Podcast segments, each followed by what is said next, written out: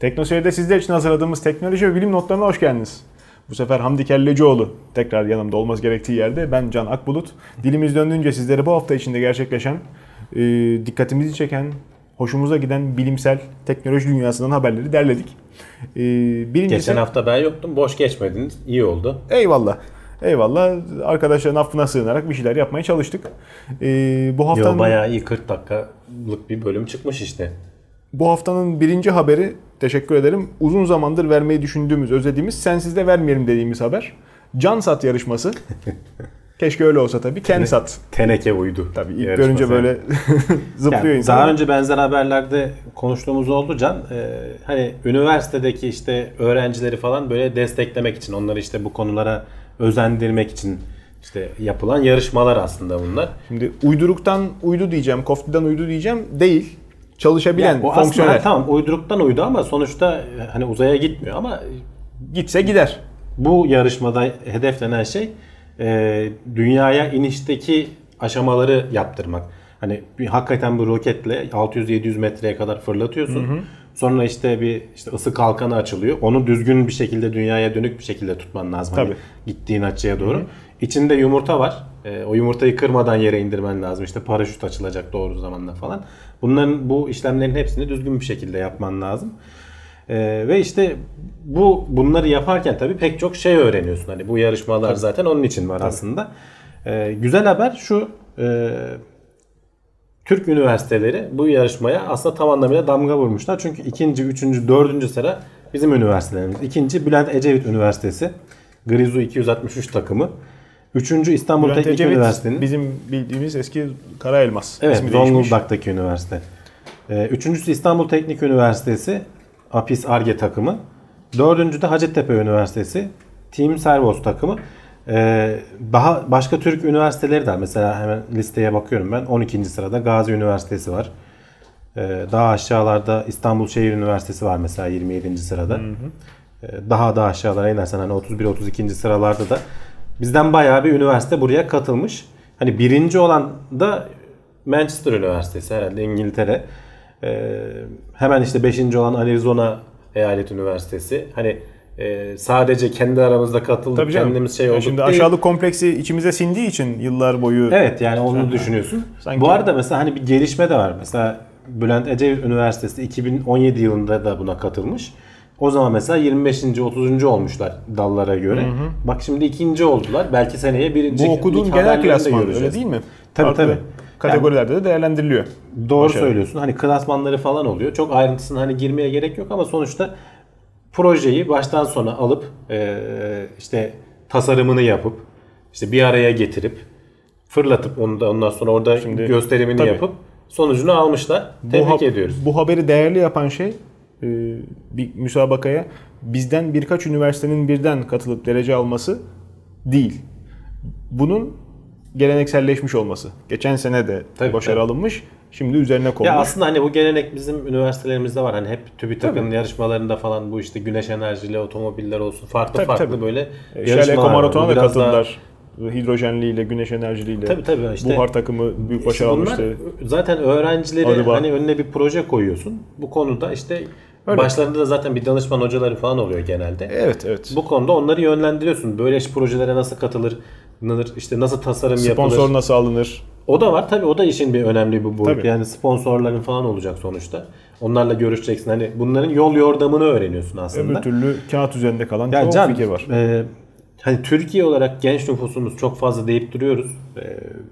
Hani üniversitelerimiz falan da var. Sayıca çok fazlalar ama işte bunların kalitesinin de yavaş yavaş arttırılıp hı hı bir şeyler üretebilecek noktaya gelmemiz lazım. Doğru. Bu yani dünyada mesela işte hep örneği verilir. Güney Kore işte, Samsung falan. 20 sene önce bizim Vestel'le aşağı yukarı aynı büyüklükteyken hı hı firma büyüklüğünden bahsediyorum. Şimdi aradaki fark uçmuş durumda. Yani inanılmaz bir şekilde açılmış.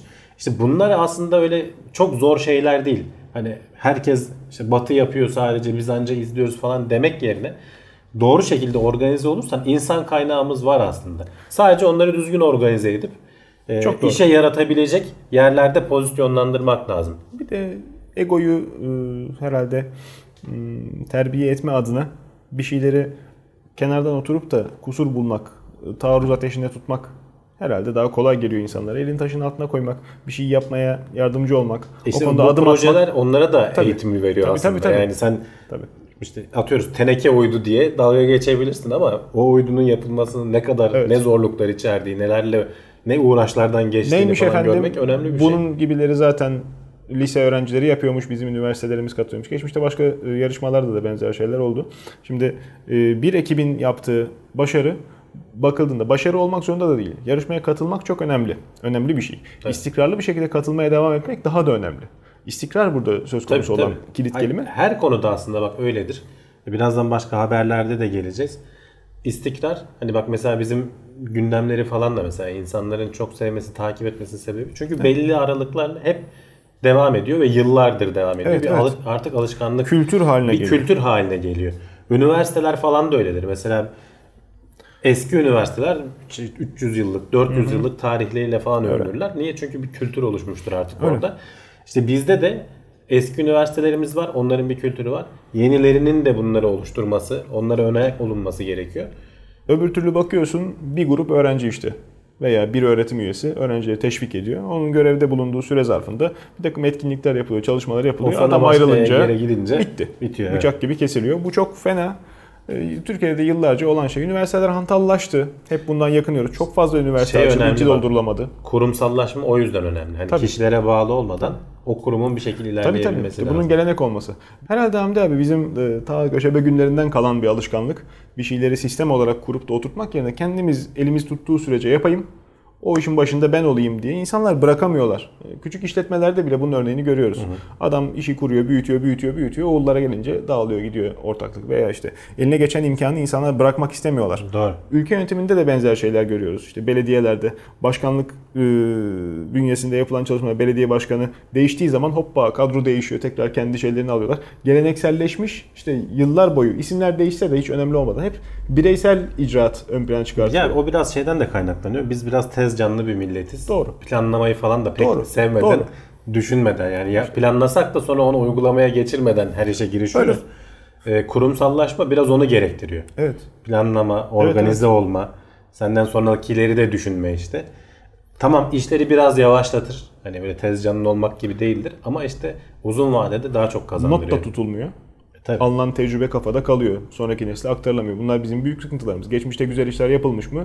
Yapılmış. Hani onların mirası evet. bugüne ulaşmadı. Oldukları yerde kaldılar. O yüzden bu yarışma haberi bizim için çok önemli. Memleketimizden üniversitelerin bu kulvarda başarı gösteriyor olmaları, işte insansız hava aracıdır, sanayileşme eşiğinde, sanayileşme konusunda genç nüfusuyla övünen dediğin gibi bir memleketin amele yetiştirmediğini, gerçekten iş yapabilen insanların da bu memleketin okullarından çıkabildiğini göstermek çok güzel bir şey. Göstermekle kalmasın inşallah. Nimetlerinden de beraber istifade edelim diyorum. Senin eklemek istediğin var mı? Kendilerini tebrik ediyoruz. Üniversitedeki arkadaşları. Pekala. Şimdi ilk haberimizde yine klasik yörüngemiz. Önce gözümüzü uzaya çevirip ondan sonra dünyaya dönüyorduk. Bu sefer de uzay sayılır. Dünyanın dünya demeye bin şahit isteyecek kısmı Antarktika. Uzay ortamlarının dünya üzerinde el verdiğince yani simüle edilebildiği yerlerden biri. İkinci bilim seferi tamamlanmış. Antarktika'ya doğru düzenlenen bir bilim üssü kurulacak. Ona da karar verilmiş. Evet. Temeli 2019'da atılacakmış. Ya Can şimdi bu haber aslında hani paylaştığım bağlantı biraz eski ama ben Twitter'da sanayi işte Teknoloji Bakanlığı'nın yeni gördüm şeyini tamamlandı diye. Çünkü bu bilim seferleri bir başlıyor evet, işte evet. birkaç ay boyunca evet. sürüyor. Bu haberde işte Faruk Özlü'nün Bilim Sanayi ve Teknoloji Bakanı'nın söyledikleri herhalde daha o sefer devam ederken de ama zaten önemli olan burada şey neler yapıldığı, niye bunun yapıldığı biraz aslında onu anlatmak lazım. Yani Antarktika'daki bu bilim seferleri ne işimize yarayacak? Bir kere Antarktika kıtasının siyasi olarak şey önemi var. Kimseye ait değil. Hı hı. Burada söz sahibi olman için zaten eskiden gelen devletler arasındaki anlaşma için anlaşmalardan doğan şöyle bir durum var. Belli şartları yerine getirenlerin oluşturduğu bir kurul bu kara parçasının ne olacağına, nasıl kullanılacağına falan karar veriyor. Tabii.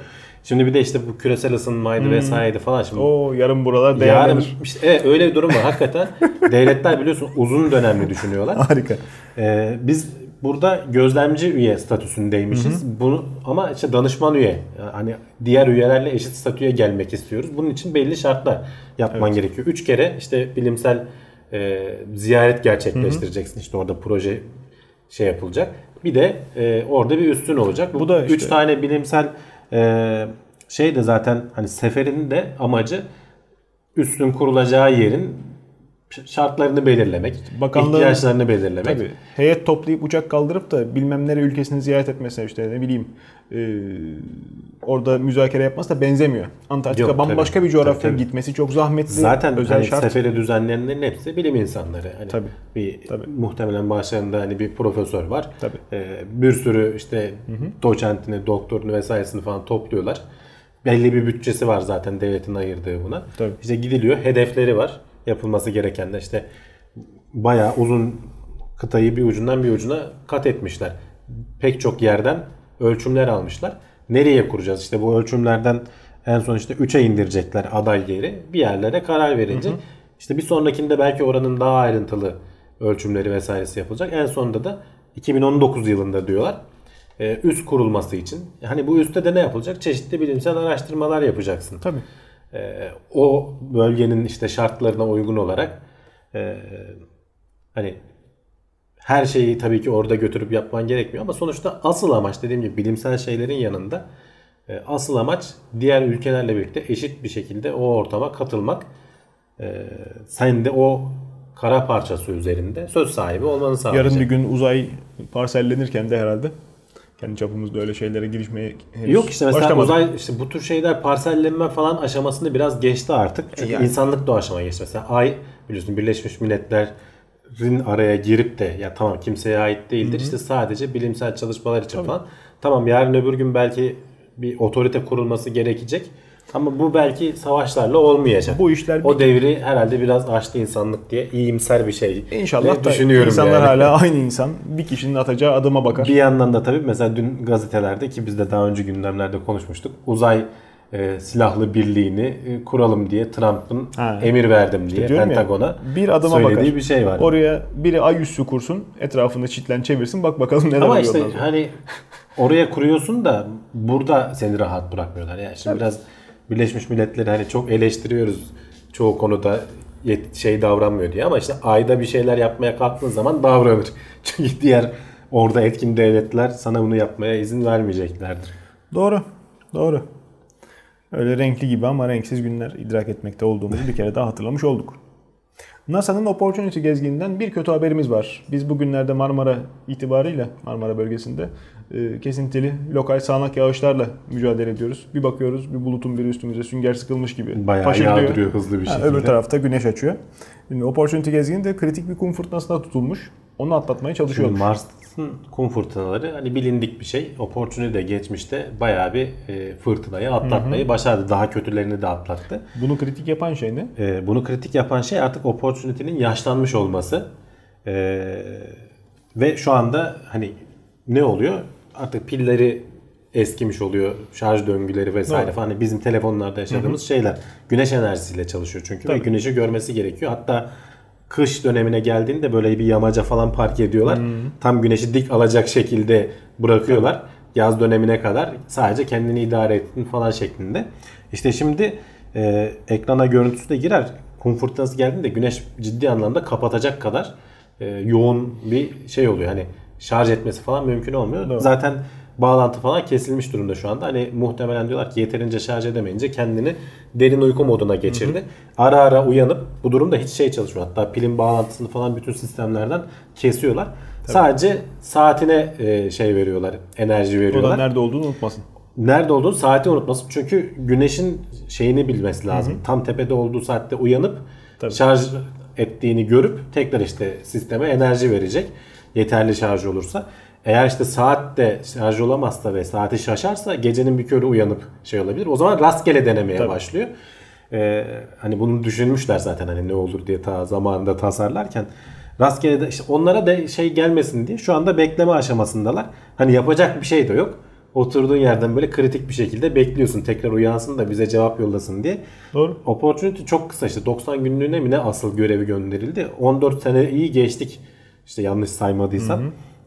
çok uzun zamandır. Bunun bir de ikizi var, Spirit. O daha önce Hakk'ın rahmetine kavuştu. Rahmeti rahmane. Farklı yerlere inmişlerdi. Sonuçta düşünsene, bütün bir kariyerini Opportunity'nin kontrol merkezinde geçiren insanlar var. Hani tasarımından falan da başlayıp orada çalışıp o görev bittiği zaman insanlar bir duygusal şey yapıyorlar. Tabii. Hani onu bir canlılaştırıyorsun kafanda. Orada İsminin can çekişen orada bir makine var yani. Çabalıyor. Yani. İşte dünyayla iletişim kuramadı yavrum, yazık falan şeklinde düşünüyorsun. Onun çok basit hali ama duygusal manada ne hissettiklerini anlayabiliyorum. Model uçak yaparsın özene bezene. Havada o uçarken sen de onunla beraber terlersin. Rüzgardan kanatları yamulduğunda senin de sırtın acır. Yere çakıldığı zaman işte da hayallerine beraber yani bakarsın. Milyon dolarlar harcadın, üzerinde ve ince ince düşündün. Tabii. Ve çok daha uzaklara gönderdin. Bir de işte 14 sene onu takip ettin, her adımını vesairesini falan. Çünkü bunlar...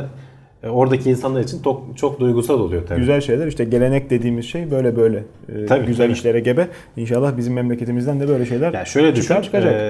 Yani 3. 4. nesli artık adamların Mars'ın yüzeyine gezgin göndermesi, hani 90'lardan başlayıp. Tabii. Şimdi 2020'lerde gibi şeyi tasarlıyorlar. Bilim teknik dergilerini hatırlıyorum. Bilim ve teknik dergilerini hatırlıyorum. Orada anlatıyorlardı potansiyel Mars görevi nedir, nasıl olur. Tabii. Yani o günlerden beri İşte üzerinden kaç sene? 20 seneyi geçtik. İşte bunun daha önce şeyler gönderiliyordu hep. Güneşten enerjisini alan ve nispeten küçük boyutlu bunlar gönderiliyordu. Sebebi de işte o inişi nasıl indireceklerini yüzeye falan düşünememelerinden.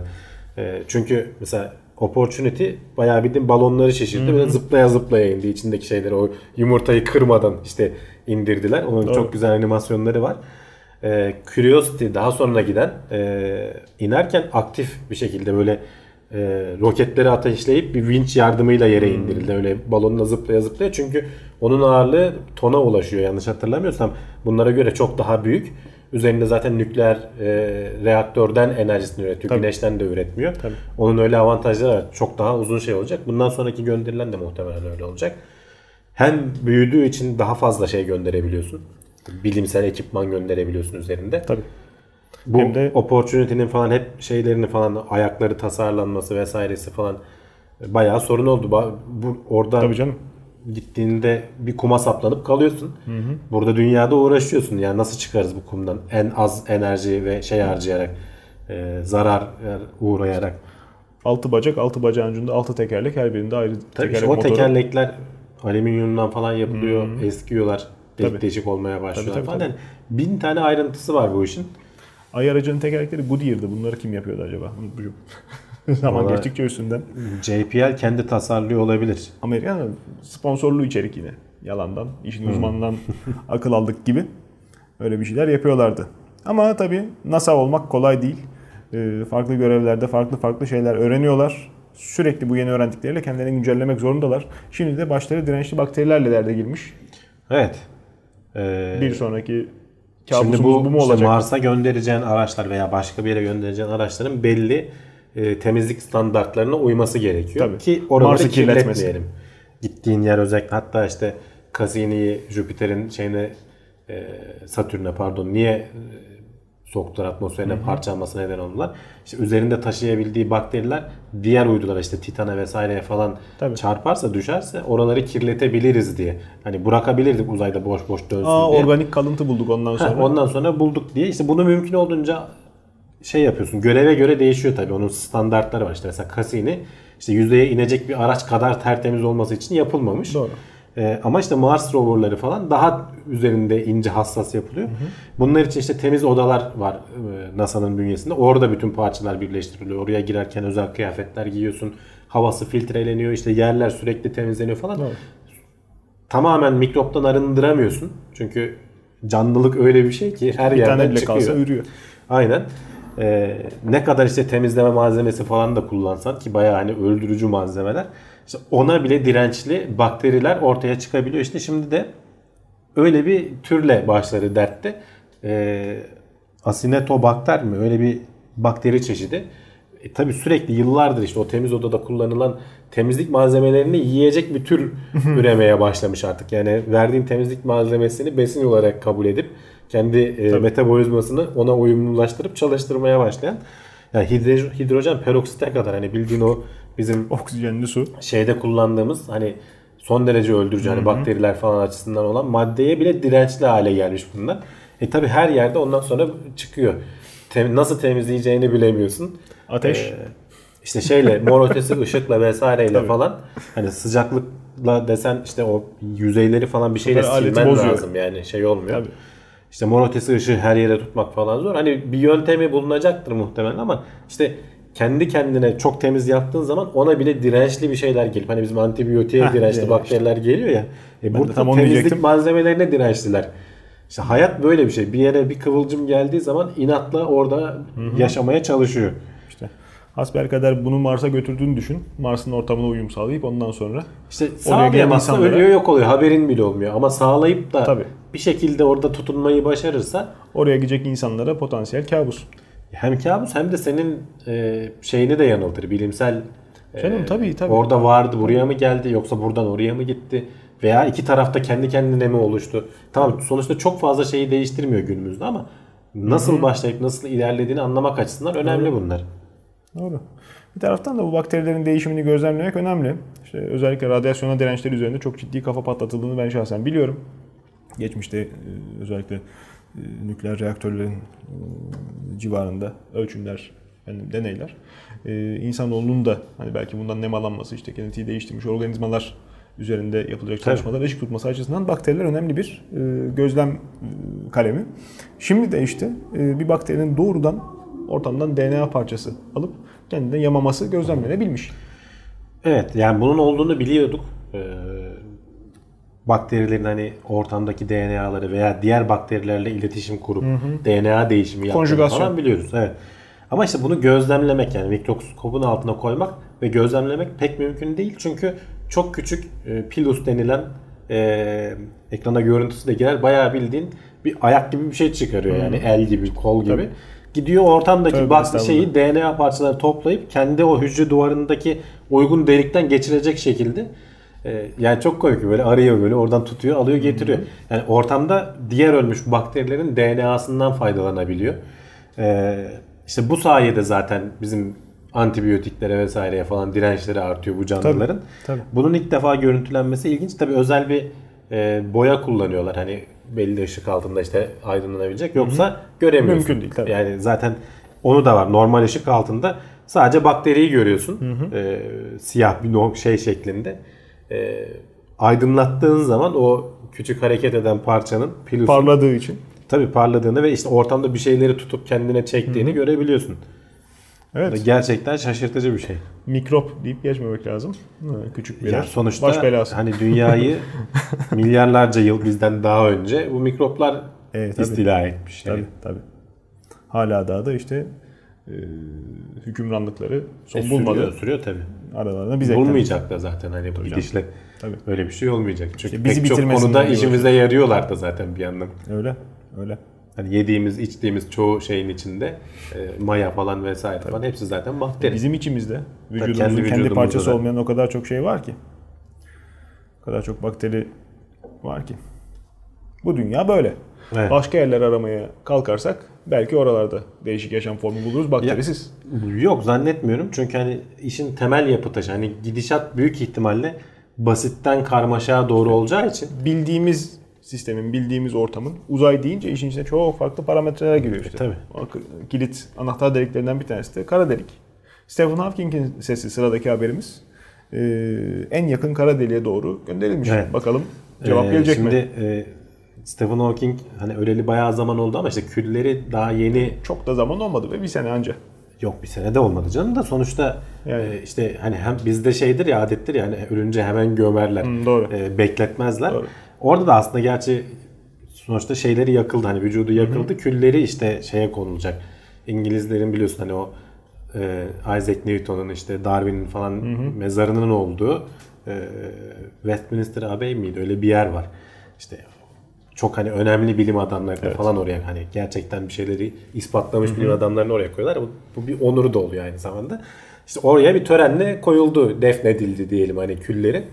O sırada da sonrasında da işte sesi bir kara deliğe, en yakındaki bir kara deliğe gönderildi. Bu bana şeyi andırdı. Hani böyle devlet adamları falan öldükten sonra top atışı yapılır veya işte evet, tüfek atılır ya işte 21 pare falan. Tabii. Burada da işte sesi kara deliğe radyo dalgalarıyla gönderilmiş. Bence çok güzel bir şey oldu. Espri, doğru. Doğru. Ne yapacak? Kara delik tabii. Onu yutacak, yok olacak. Hani bir şey olmayacak yani sonuçta, hani bir beklenti için değil. Dediğim gibi tam anlamıyla hani tüfekle ateş etmek yerine radyo dalgasıyla sesi göndermek güzel bir espri evet, olmuş. Evet. Gerçekten ilginç. Bir taraftan öyle neşeli haberler verirken bir taraftan da bilimsel olgunluğun farklı boyutlarını irdelemeye devam edelim. CRISPR tekniği, az evvel bulduğu DNA parçasını kendine yamayan bakteriden bahsettik. Bunu evet, insanlar üzerinde de yapmaya çalışıyoruz. Gene işte zaten bu CRISPR'da da bir tekniği de bir bakterinin den yararlanılarak evet, ortaya çıkarılan evet, bir şey o CRISPR. Evet. Sonunda bir de Cas9 diye bir tane uzantısı var ya onun. İşte o bir bakterinin çeşit enzimi. Onu taklit ederek tam doğru, DNA'yı istediğimiz yerden kesip değiştirebiliyoruz. İşte bulurlarsa ne olacak? Süper güç mü kazanacağız? Şöyle, insanlar üzerinde hani test etmeye falan başladılar ama daha önce bir miktar konuşmuştuk biz. Bizim bağışıklık sistemi bu nasıl tepki verecek, ne yapacağız diye. Şimdi bununla ilgili araştırmalar devam ediyor. 2 tane yayın yapılmış. P53 geni var insanlarda. Bu DNA değişikliklerini takip edip eğer varsa o hücreyi yok eden bir gen. Ve kanserlere önlem olmak açısından aslında yani... hücrede istenmeyen bir DNA olduğunda bu gen devreye giriyor. Bir şekilde aktive oluyor ve hücre kendi kendini yok ediyor. Onu tetikliyor. CRISPR'da ama biz tam işte DNA'yı değiştiriyoruz. Bu gen gene aktive oluyor. Yani ya bu normal değil, benim genim bu değil diye. İşte bunu aktive etmesini engellersen veya işte vücudun dışında sen bu hücreleri değiştirip, çünkü bir sürüsünü değiştirip vücudun içine koyduğun zaman bu P53 geninin bir şekilde çalışmayan hücreleri koymuş oluyorsun aslında. Diyorlar ki bu uzun vadede o hücrelerin kanser oluşturma ihtimalini arttırabilir. Çünkü P53 geni çalışmıyor belli doğru, ki veya işte bir şekilde daha az çalışıyor diyelim. İşte bunu araştırmasını yapıyorlar. Ve evet yani bu yönde böyle şeyler var. Ama tabii bu CRISPR tekniğinin tamamen çalışmayacağı anlamına gelmiyor. Bunun daha incelikli yapılması anlamına geliyor. Belki işte o sonunda Cas9'u kullanmazsın. Başka yöntemler var, başka enzimler var. Belki onlar kullanılacak. Yani şu anda bu teknik iyileştirilme sürecinde. Hani insanlar üzerinde kullanılmaya da bazı açılardan başladılar. Biz daha önce konuştuk. Ama işte dediğim gibi bazı önünde böyle ciddi engeller var. Bakalım yani. Sonuçta yeni bir şey ne denir? Alet çantamızda yeni bir alet. İnsanlığın kullanabileceği. Vallahi onun daha girerse hassaslaştırılması lazım. Bugüne kadar hep gelişen teknik insanoğlunun ömrünü uzattığı, işte ciddi hastalıkları azalttı. Efendim kişisel bakımımız iyileşti, eğitim seviyemiz arttı. Fakat işte çalışmadığımız için yavaş yavaş vücut kondisyonumuz ortalamaya bakarsak kötüleşiyor, şişmanlık artıyor. Evet. Bunun bir takım yan etkileri var. İşte zeka seviyemiz de düşüyormuş. Bakalım bunu CRISPR'la çözebilecek miyiz? Bununla ilgili esprili videolar falan da var işte. Böyle eğitimli bir kesim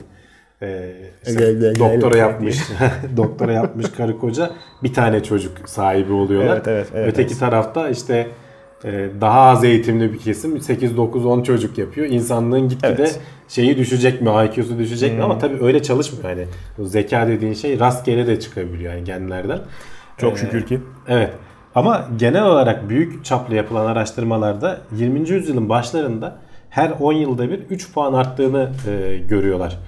Eğitimlerle işte toplum zekası düzgün burada. Beslenme. Tabii istatistik genel olarak. Çünkü eğitim de işin içinde faktör. Tabii. Yani insanlar şimdi ikiz kardeşler üzerinde yapılan deneyler var bir sürü. Yani zekanın tek yumurta ikizi. Bu adamların veya hanımların genetik formasyonu aynı. Malzeme aynı olduğu için işte farklı eğitim bir tanesini... Zaten can zekayı ölçmek zor bir şey. Nasıl ölçeceksin? İşte ne yapıyorsun? Belli hani herkes bir IQ testi çözmüştür. İnternetten bir soru gelmiştir. Aslında o sorular işte anlayabilmek ve şey yapmak için eğitiminin de ona uygun olması lazım. Tabii. Zaten hani bu araştırmanın sonunda da biraz o noktaya varıyorlar. Şimdi bu Flynn etkisi deniyormuş. Bu gitgide IQ'nun her 10 yılda bir 3 puan artması. Yapılan şimdi araştırmalara göre Norveç'te bir araştırma yapılmış. Onlarda askerlik zorunlu ama hani kısa dönem bir şey yapıyorlar. Her askere işte aldıkları genci de bir IQ testinden geçiriyorlarmış. Dolayısıyla ellerinde yıllara dağılmış ciddi bir veri tabanı var. 730 bin kişi üzerinde yapılmış. Kardeşler falan da var hani orada senin dediğin şey etkisi de giriyor. genetik etkiyi de karşılaştırabiliyorlar bu sayede. 730 bin kişi üzerinde yapılmış. Bu Flynn etkisinin en tepe noktasında 1970'lerin ortasında ulaştı. Ondan sonra her jenerasyonda gitgide IQ seviyesinin düşmeye başladığını görüyorlar. Norveç böyleyse. Garibim Surinam'dan. Sadece Norveç değil. Bunun bir benzeri araştırma bu gene hatta Flynn denilen bilim insanının da yaptığı araştırma İngiltere'de yapmış. Orada da benzer sonuçlarını görmüş. Bunun sebebini tabii şimdi araştırıyorum. Neden olabilir diye. Birkaç sebep var. Ama tabii araştırma da bitmek bilmiyor. Zeka sündüğü için. Ya anlamıyorum diye. Neden oluyor? Gitgide niye düştüğünü işte araştırırlarken sebeplerinden biri, yani tam kesin sebep bulamıyorlar. Sebeplerinden biri bir kere eğitim sistemimiz çağımızın gereklerine uygun olmayabilir. Bu gençleri farklı türde eğitiyor olabiliriz. Olabilir. Bununla alakalı olabilir. Veya ölçme tekniğimiz artık gençlerin yaptığı şekilde olmayabilir. Hiç hesaba katılmayan bu. Veya eskiden insanların kullandığı böyle kağıttı, okumaydı vesaire falan gibi şeyler IQ'ya etki ederken şimdi daha çok mesela izlemeye, dinlemeye veya böyle klavye üzerinden yazmaya falan kaydık. Acaba bunların da etkisi var mı? Bunlar ayrı ayrı araştırma konuları. Doğru.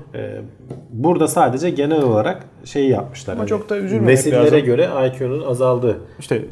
IQ ölçüm ve değerlendirmesinin bu konuda biraz da masaya yatırması lazım dediğimiz gibi. Yani IQ testleri bir çözen bir puan yapıyor. Aynı adam ikinci defa çözdüğünde daha yüksek puan yapıyor. Alışıyor. Yani.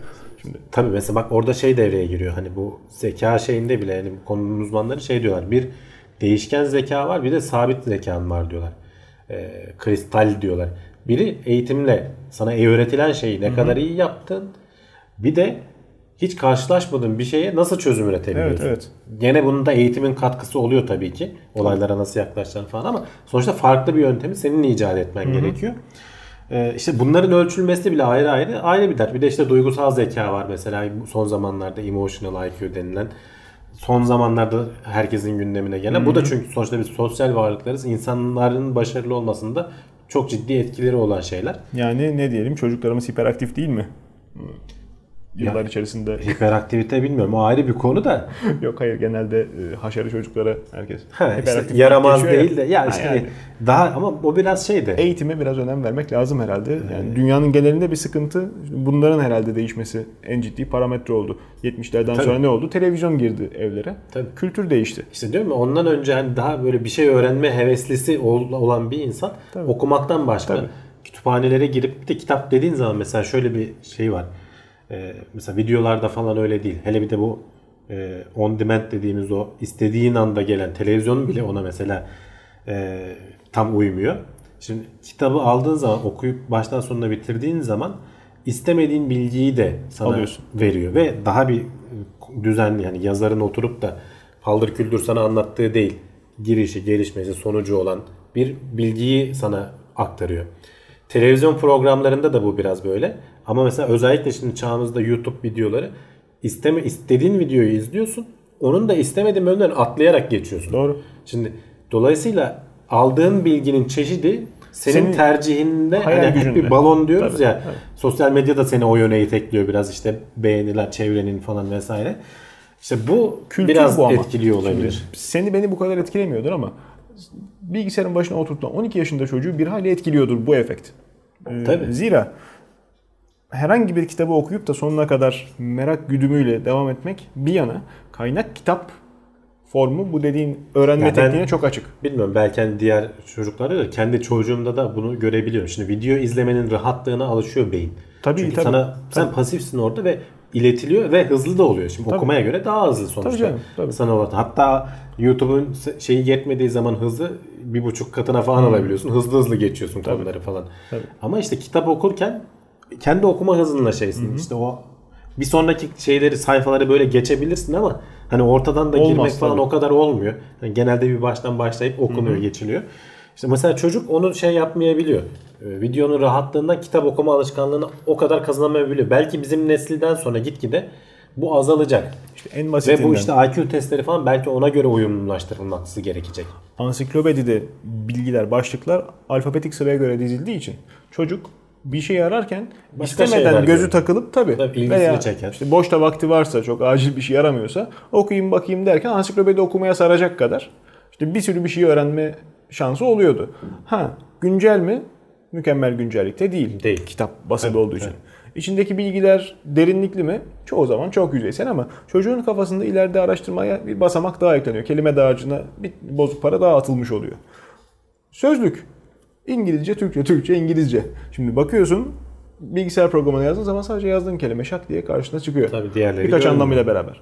Ararken oysa gözün takılıyor, göz aşinalı oluyor başka kelimelere.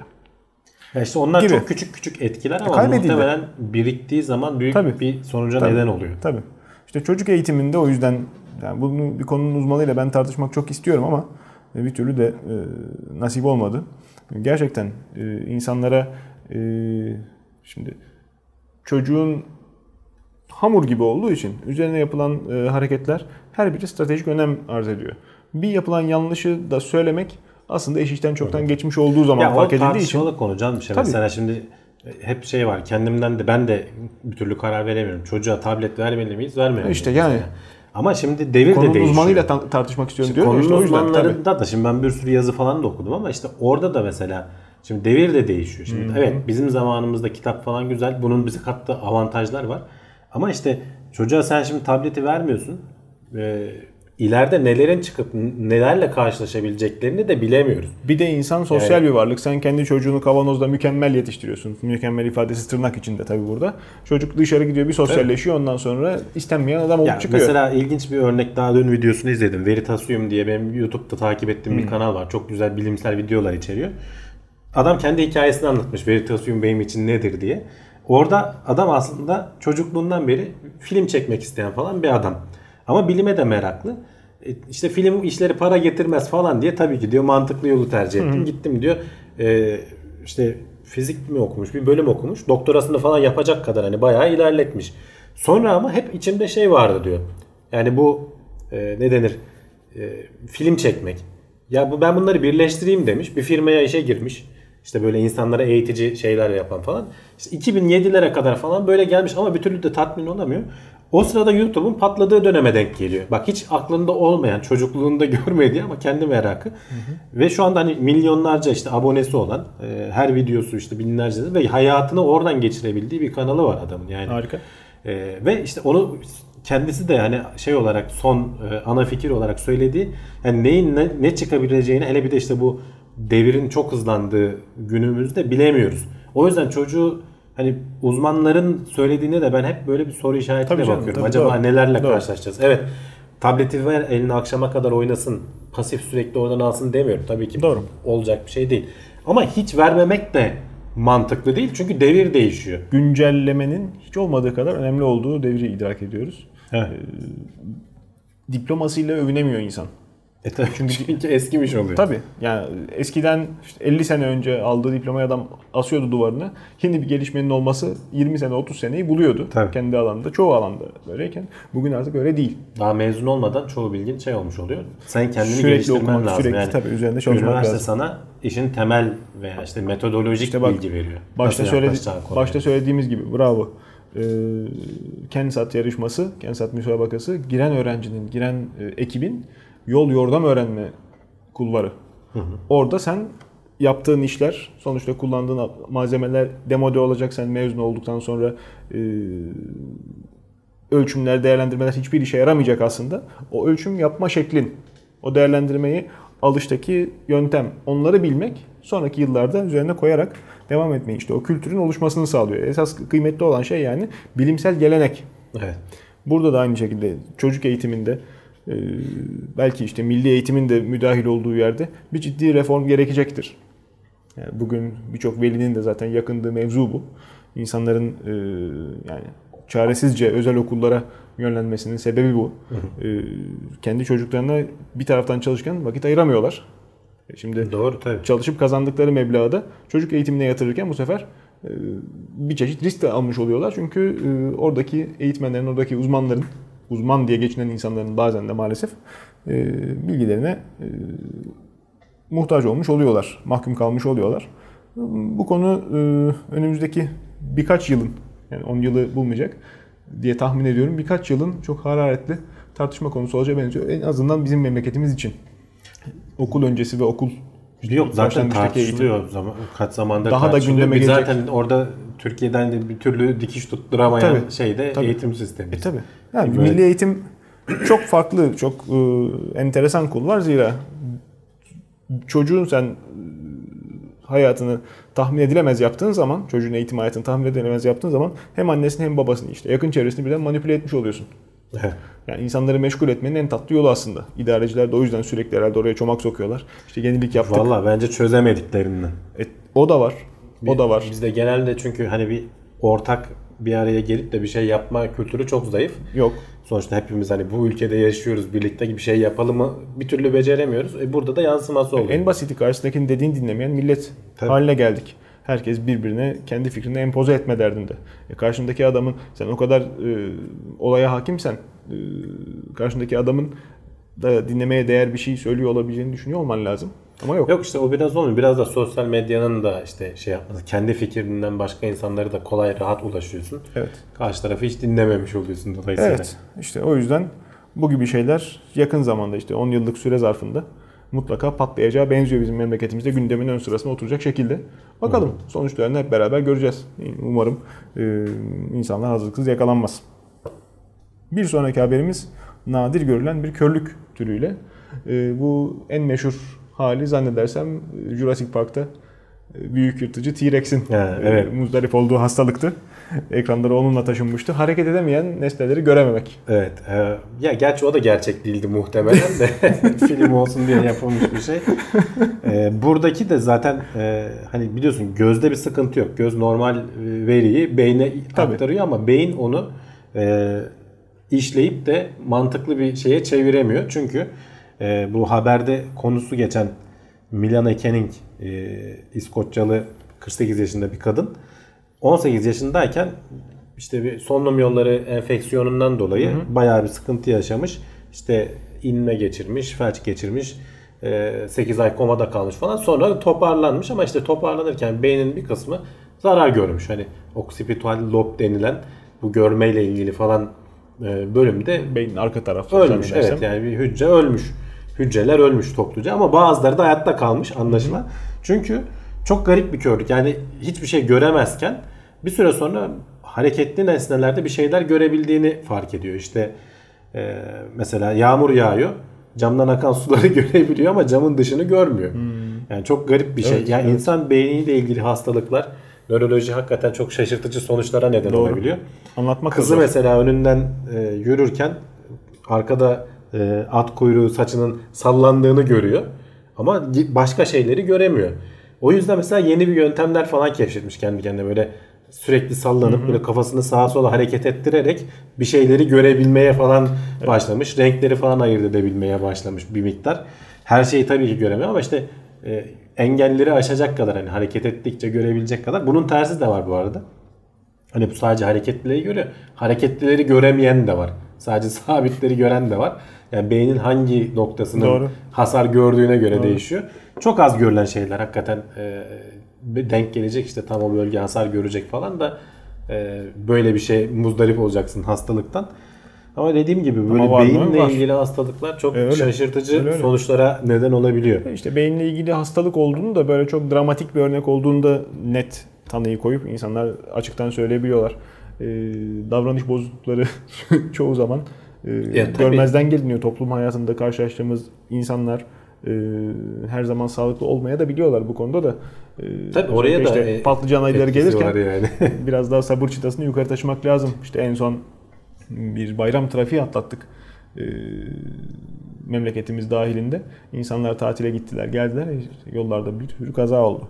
Bir sürü kazanın ötesinde birçok her sene olan şey yani. Her bayramda. Garipsenmeyecek. Ben şeyi merak ediyorum. Ben istatistiklere bakmak lazım. Sayı azalıyor mu yoksa artıyor mu? Tutarlı istatistik o konuda elde edilmiyor. İşte sabit kalıyor gibi de duruyor aslında Hamdi abi. Yani otomobiller işte gelişiyor. Ne kadar otomobil yola çıkıyor, ne kadar işte şey oluyor. Yani muhtemelen hani teknolojiyle işte biraz da yolların falan şimdi iyileşmesiyle falan azalıyordur gibi geliyor bana ama bakmak lazım. Orada da şöyle bir sıkıntı var.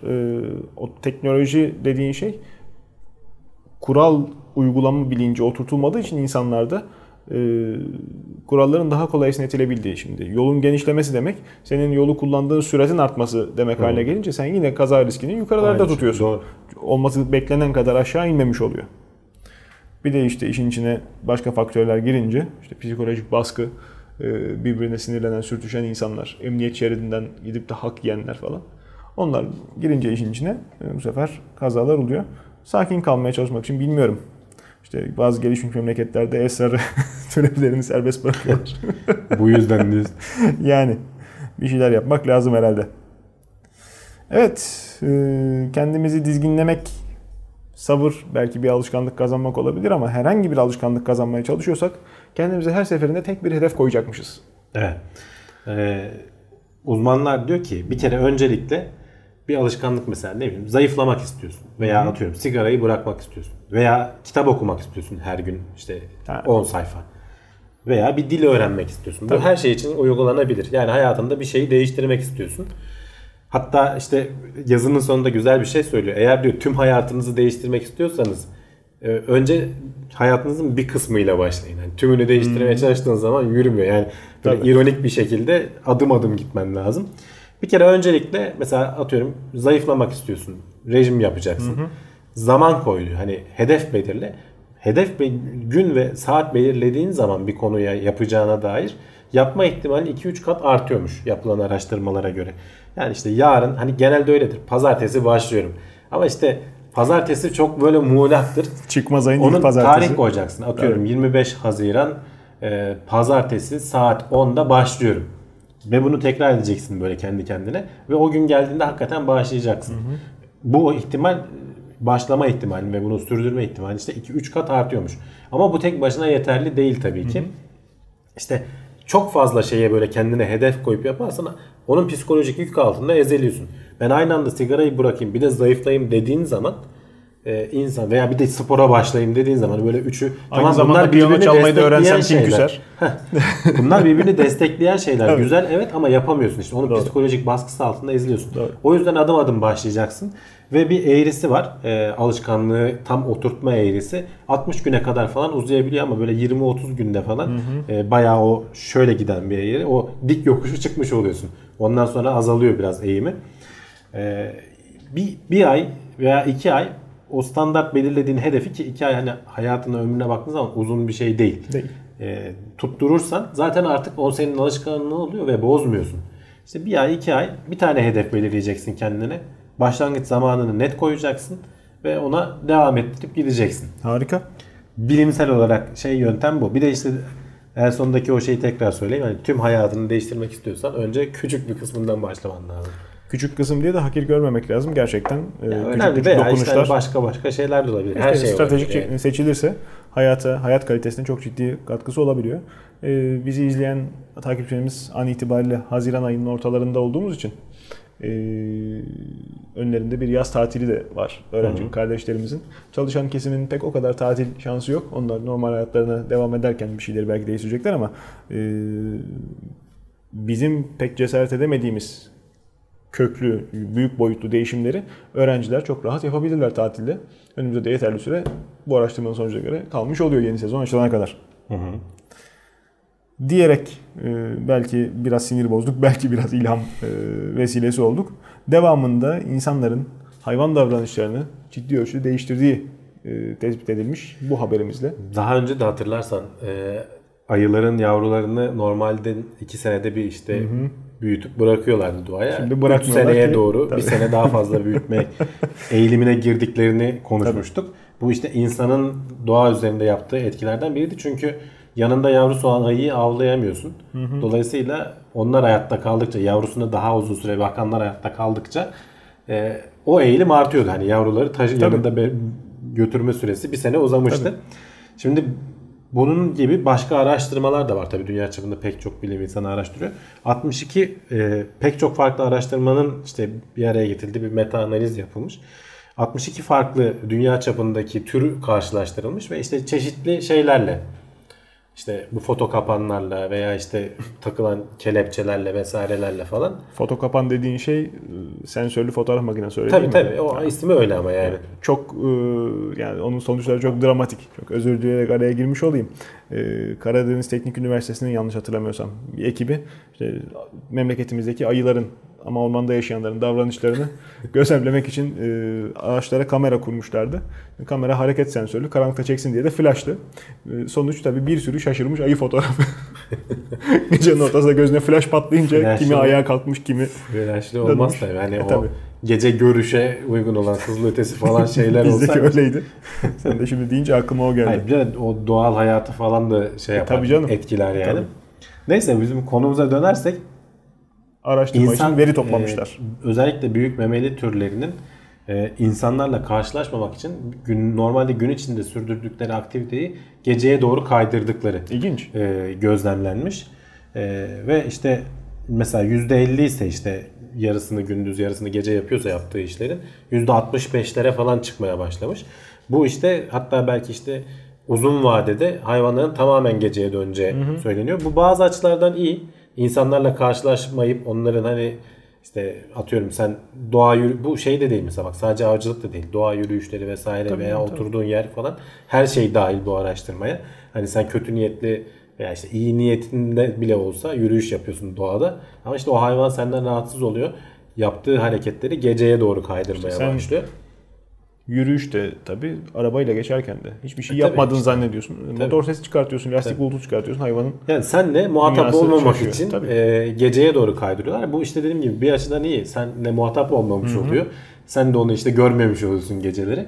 Ama bir yandan da sonuçta ekosistemin bir dengesi var. Bu hayvan öyle. Gece ne avlayacak? Gündüz avladığı şeyleri gece bulabilecek mi? Tabii.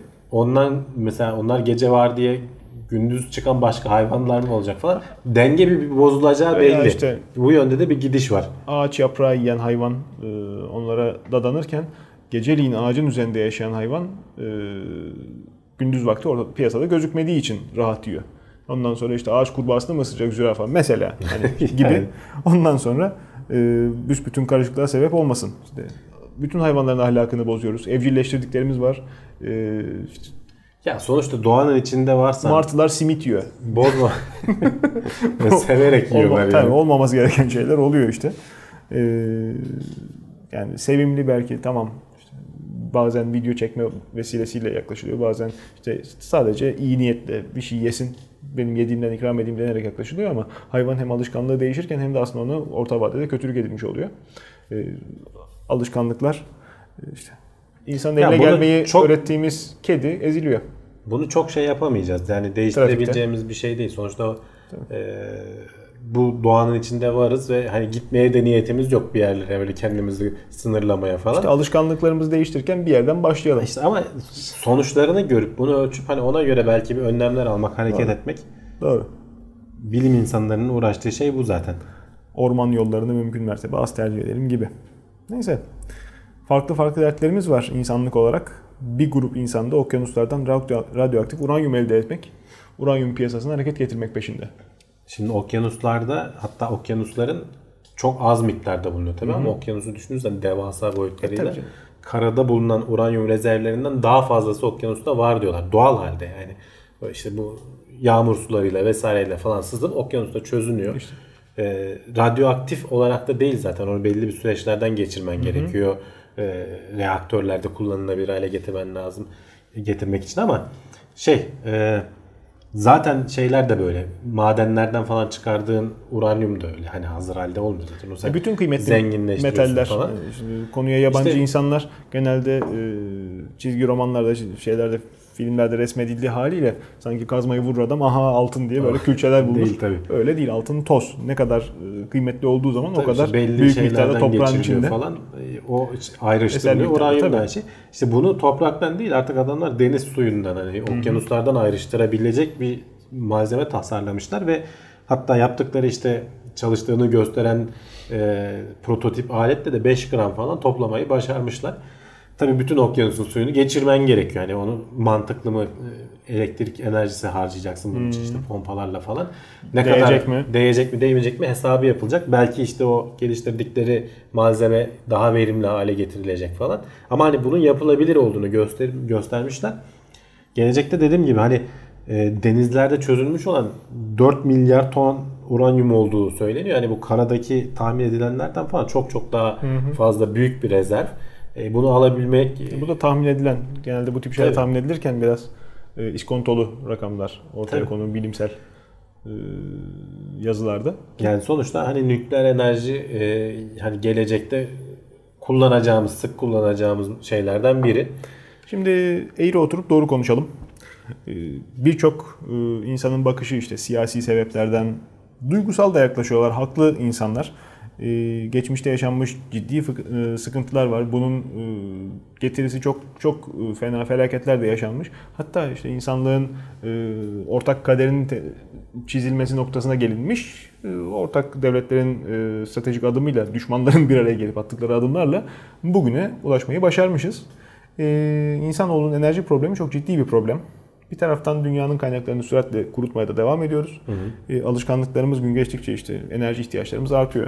Eskiden insanlar gidip akan suda çamaşırlarını döve döve yıkıyorlarken bugün artık deterjansız, sabunsuz bir temizlik düşünülemiyor. Bunların üretimi var. Alıştığımız hijyen seviyesi, kişisel bakım seviyesi çok yukarı çıktı. Bunu idame ettirmesi için de fabrikalar haldır haldır çalışıyorlar. Yani şimdi oturduğumuz yerden tamam doğal yaşayalım bilmem ne yapalım ama hiçbir belgesel kokmuyor. Hiçbir baktığımız, imrendiğimiz doğal hayatın kokusunu televizyondan, bilgisayar ekranından almıyoruz. Bunlardan vazgeçmek, bunları etkilemek de pek kolay değil bugünün standartlarında. Ya değil Can, hatta bak belgesel kokmuyor falan diyorsun da mesela Avustralya'da yaşayan falan insanları burada özellikle Türkiye'de büyüyüp de orada yaşamaya başlar. Çünkü onlar biliyorsun doğaya bayağı dost bir devlet. Evet evet. Ama işte istemese evinin ortasında yok kocaman tarantulayı görünce lanet olsun böyle dostluk diyebiliyorsun. Perden sarkan odan uzanıyorum fili diye küçük yılan. Onları öldürmek falan hani oralarda biliyorsun yasak. Onları güzel bir şekilde alıp dışarıya doğaya geri katman gerekiyor. Bu iyi bir şey ama işte buna çocukluktan alışırsan sorun yok. Ama sen burada işte alışkanlıklarla alakalı bir şey. Yavaş yavaş nesiller boyunca ilerlemesi lazım. Yani kişisel konforumuz çok dramatik örnek olduğu için ben özellikle ondan dem vurdum. Hani, uzaktan ahkam kesmek kolay işte. Arabalarınızın egzozunu büzdürün, işte fabrikalarınıza filtre takın, çamaşır makinenizi daha az enerji harcayanla değiştirin demek bu işin aslında üç kağıdı. Baktığımız zaman nükleer enerjinin gerçekten insanoğlunun birçok sıkıntısını, birçok problemini sorunsuzca karşıladığı gerçeği var. Şimdi alternatifi olan şeylere bakınca rüzgar türbini, pervane kuruyorsun, kuşların göç yolları, rüzgar akışını da bozuyor, hava akışını da bozuyor. Çok miktara, şimdi tek tükkan problem değil ama çok miktar yapıldığı zaman bunlar ciddi problemler. Devamında onların ürettiği elektrik dağıtım hattı bugün kullanmakta olduğumuz merkezi reaktörden işte trafolarla dağıtılan sisteme göre farklı. Onların yeniden hattının döşenmesi lazım. O da ekstra bir maliyet. Hani 1850 yılında bunun tartışmasını yapıyor olsaydık rüzgar türbininden mi elde edilsin yoksa reaktörden mi? O zaman rüzgar türbini mantıklı bir yatırım gibi durabilirdi. Bakıldığı zaman öbür tarafta güneş tarlası. Güneş tarlasını nereye kuracaksın? Hali hazırdaki evlerin damına hep sen mecburi şey getirirsen, güneş paneli kurma sistemi getirirsen eyvallah makul oluyor hani verimli tarım arazisini toprağa perdelememiş oluyorsun. Ama bu sefer güneş panelinin kimyasalları da çok sevimli bir şey değil ki. Tamam evet, yapıyorsun uzun ömürlü ama nasıl yapacaksın o kadar uzun şeyi kullanmak? Ya bir de şöyle bir şey var Can. Bunlar hiçbiri birbirinin alternatifi değil. Hepsini birlikte de yapabilirsin. Tabii ama hani, şimdi bugüne kadar bak o ben olsun, mesela olmasın demene gerek yok yani. Ben mesela ortaokuldayken hayır çevrecilik olsun diyoruz ya hani dünyayı nasıl daha zarar vererek yaşanır hale getiririz.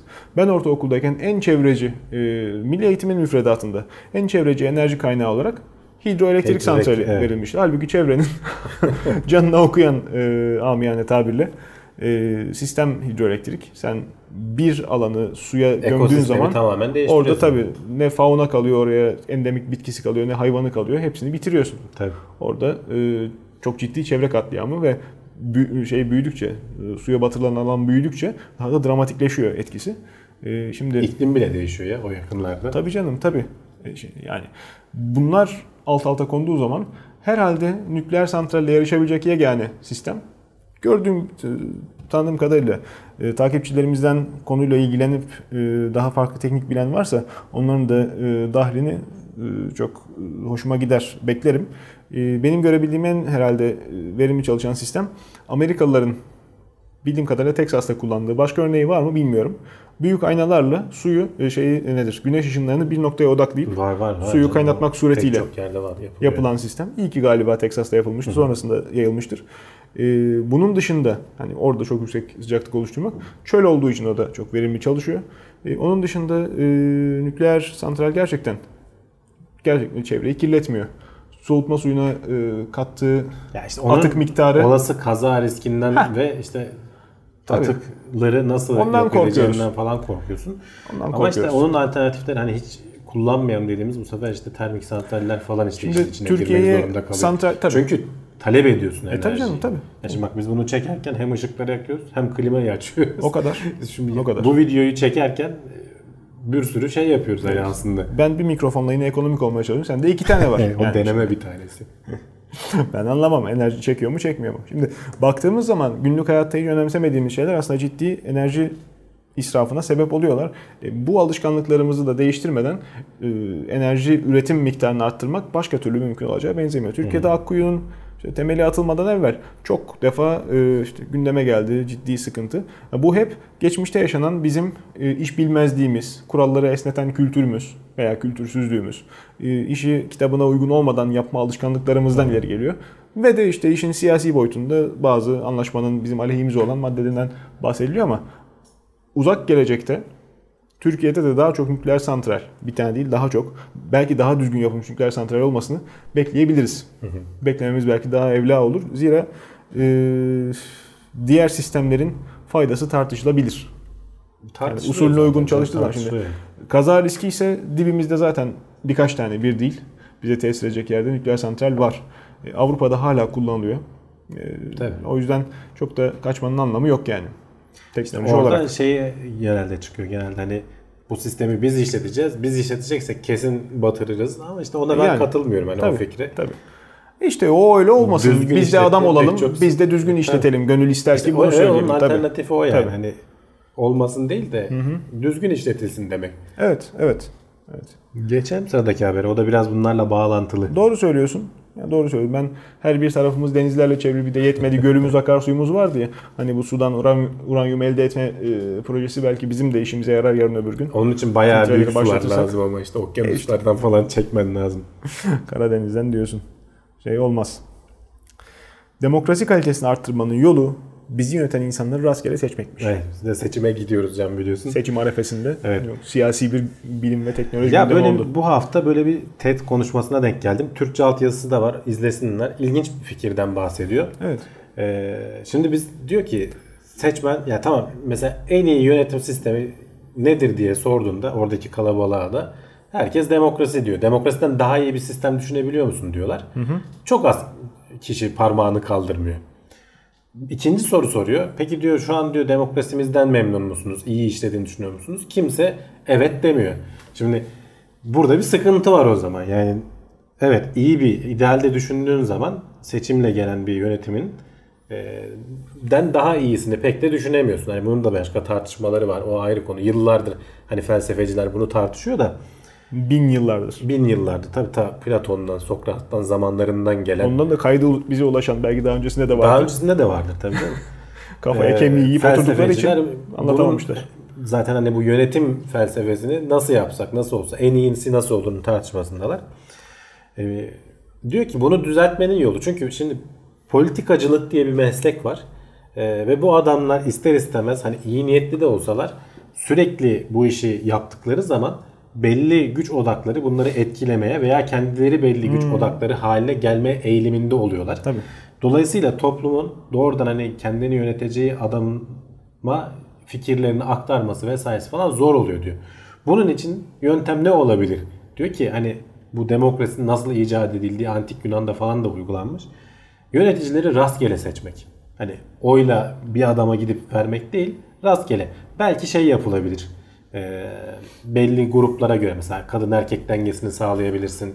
yaşlı genç dengesini sağlayabilirsin, hani kotalar getirerek. Ama seçtiğin adam rastgele gelecek ve bir sonraki dönem onun devam etme şansı belki olmayacak. Hamdi abi şimdi böyle bir öneri getiriyor. Bununla ilgili adam hatta vakıf kurmuş, evet, adam bunu şey yapıyor.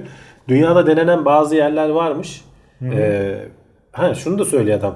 Bütün sistemi bir anda buna çevirmemiz gerekmiyor diyor. Bunun çalışıp çalışmadığını mesela okul yönetiminde deneyebiliriz. Atıyorum İl Genel Meclisi'nde deneyebilirsin. Küçük çapta başlayıp çalışıp çalışmadığını, nelerde aksadığını, nasıl yapılabileceğini görüp bence uygulayalım diyor adam. Şimdi, İlginç bir fikir. Hamdi abi, biz içinde yaşadığımız memleket itibariyle siyasetle hiç olmaması gerektiği kadar bulaşmış, her tarafına girmiş. İşte çoğu zaman insanlar bunu iftihar vesilesi gibi gösterip konuşur. İşte İngiliz memleketinde gidip de sokakta insanı rastgele çevirip mikrofon tuttuğunda, başbakanın adını sorduğunda işte bilemiyor, bakıyor. Bizse patır patır 15 tane milletvekili, bakan şeyi sayarız. Hepsini sayarız. Muhalefet partilerinden isimler, hepsi gelir. Niye biz bunları biliyoruz? Bunları bilmememiz lazım aslında. Biraz bak, ilk başta konuştuğumuz o kurumsallaşmamadan dolayı. Bravo. Şimdi bunun kurumlara da güvenimiz yok. Bunun sonucunda başka insanlar, başka memleketlerde kendi uzmanlık alanlarında, kendi branşlarında başarı gösteriyorken biz ister istemez bu alanda da kafa yormuş oluyoruz her birimiz. Her birimizin ciddi bir siyasi görüşü, bir birikimi olmuş oluyor. İster istemez. Çünkü sürekli buna maruz kalıyoruz. Sürekli bir takım bilgi bombardımanına tutuluyoruz. Doğru mu değil mi araştırıyoruz derken. İşin kötüsü o bilgi bombardımanları da şey olmuyor canım. Yapıcı olmuyor. Tabii. Bir şey üretmeye yönelik de olmuyor. Ancak kendi saflarımızı güçlendirmeye, karşı tarafı iteklemeye yönelik oluyor. Bu konuda ben de bir hayli kafa patlatmış biri olarak Türkiye'deki sistemin düzgün çalışmadığını gözlemleyebildim. Kendi adıma en azından. Hepimiz gözlemliyoruz onu. Yani herkes şimdi, şu an sorsa kimse memnun olduğunu söylemeyecek. Gözlemimin sonucunda da bir şeyleri değiştirmek gerekirse acaba ne değişir diye oturup da ciddi kafa patlatmışlığım var. Bu konuda belki hani yapılması gereken şey milletvekili olmanın, meclise girip de memleketi idare etmenin bu kadar arzulanır, bu kadar aşkla, şevkle istenen bir şey olmaktan çıkarılması gerektiği sonucuna vardım. Evet. Çünkü şimdi bakıldığı zaman işte millet seçimden evvel milletvekilliği aday listesine girmek için ciddi yatırım yapman gerekiyor. Evini, işini satan, bu ciddi yatırımı başka hiçbir meslek için insanlar yapmıyorlar. Hiçbir meslek ama. Evet. Yani canım, zaten o yatırımı sonradan alacağını düşünmese kimse yatırmaz. Anahtar o. Evet. Şimdi bu şekilde koltuğa oturmuş insanın eline yetkiyi aldığında bunu kendine yontmamasını beklemek ahmaklık olur veya işte hayalperestlik olur. Rastgele yöntem buna bir çözüm olabiliyor. Olabilir. Şimdi rastgele yöntem çok şey değil gibi gelebilir insanlara. Uygulanabilir değil gibi gelebilir insanlara ilk planda duydukları zaman, ama işte bu milletvekilinin arzulanabilir olmaktan çıkarılması daha uygulanabilir bir şey sanki. Rastgele deyince hakikaten uygulanabilir gibi gelmiyor ama biraz ayrıntısını düşündüğün zaman hiç fena değil. Mesela Amerika'daki jüri sistemi biliyorsun rastgele uygulanıyor. Doğru. Ve çalışıyor yani yıllardır. Yani mahkemelerdeki. O adamlar, oraya gelen hiç kimse şeyden haberdar değil. Kanunlardan bilmem neden vesaireden. Ama sonuçta bir neyi temsil ediyorlar? Halkın genelinin içinden seçilmiş birilerini temsil ediyorlar ve bir genel vicdanı şey yapıyorlar. Doğru. Her davada söz konusu olmuyor ama jürili davalarda mesela. Kitlendiğimiz nokta şu. Şimdi farklı toplumsal sorunlar mecliste tartışılır. İnsanlar işte fikirlerini milletvekiline aktarır. Milletvekilleri de onları kürsüye taşır. Birbirleri arasında atışırlar, ederler. Bir şekilde bir hareketler edilir. Yalnız söz konusu milletvekillerinin yaşam refahı, işte ne bileyim sağlık masraflarının, kendi eşlerinin, çekirdek ailelerinin masraflarının, efendim içinde yaşadıkları lojmanların şartları, makam araçları, danışmanlarının şartları, efendime söyleyeyim maaşları söz konusu olduğu zaman cart diye geçiveriyor, hiç tartışma olmuyor. Tabii orada ortak anlaşıyorlar. Tabii. Şimdi sen kendi çalışma şartını en son ne zaman belirledin? Kendi ödeyeceğin vergiyi belirledin mi hiç? Veya kendi maaşını kendin yazdın mı kontratına? Bizim için böyle gelişmiyor bu iş, ama bu kadar körü körüne işte yatırım yapıp milletvekili listeden çıkarılan, aday listesinden çıkarılan, intihar eden insanlar haber oldu. Doğru. Geçmişte. Yani adam çünkü bitirmiş kendini aday olsun diye, olmayınca bitiyor. Bunun değişmesi herhalde öncelikli adım olmalı. Daha uygulanabilir gibi geliyor bana sanki. Yok, nasıl uygulanacak orası? İşte nasıl uygulanacak normal. Zaten kısmı bu. Onu senin dediğine kimsenin itiraz edeceğini ben zannetmiyorum. Ama milletvekili işte olmadıkça yöntemli. Ama oyunu milletvekili verecek. Yani işte. Bunu geçirecek olan kuvvet dışında herkes bu dediğime destek olacaktır. Sıkıntı burada. İşte rastgele olursa belki yöntemlerden biri. Rastgelelikteki sıkıntı bence şu. Orada da mesela bir çeşit devamlılığın sağlanması sorunu olabilir. Mesela önerdiği şeylerden biri diyor ki tamam diyor milletvekilimiz olsun diyor. Ama mesela hani bazı yerlerde iki şey var. Ayak var. Mesela bir de senato var. Rastgele senato seçebiliriz diyor. Mesela millet meclisi olsun. Onlar şeyi geçirsin. Ama bir de rastgele seçilmiş bir senatoda belki bunlar kontrol edilsin. Şimdi veya işte şey yapılsın. Bizim... Hani bunun çeşitlendirip, dallandırıp, budaklandırmak mümkün. Doğru. İlginç yöntemler de bulunabilir. İşte ama tabii hani herkes de mesela rastgele sana denk geldi, işini gücünü bırakıp gidecek misin, ne yapacaksın? O da ayrı bir konu tabii. Ya askerlik gibi işte. Ne kadar tat kaçıran değil. Mesela jüri üyeliğinde şey öyle Amerika'da. Sana geldiği zaman reddedemiyorsun gerçek bir sebep göstermeden. Veya işte belli bir reddetme hakkın var. Sonra mutlaka yani vatani görev gibi algılanıyor. Evet. Zaten öbür türlü adam bulamazlar Amerika'da. Tabii. Yani kimse yapmak istemez. Kim barbekü partisi davalar falan uzun sürüyor canım. Öyle hani şimdi vekillik deyince 4-5 yıl düşünülüyor da bazı davalar da böyle günler, haftalar sürüyor. Onlarda bir de karar vermeden odadan çıkmama falan hikayeleri var. Doğru. Her zaman olmuyor gerçi galiba ama. İşte.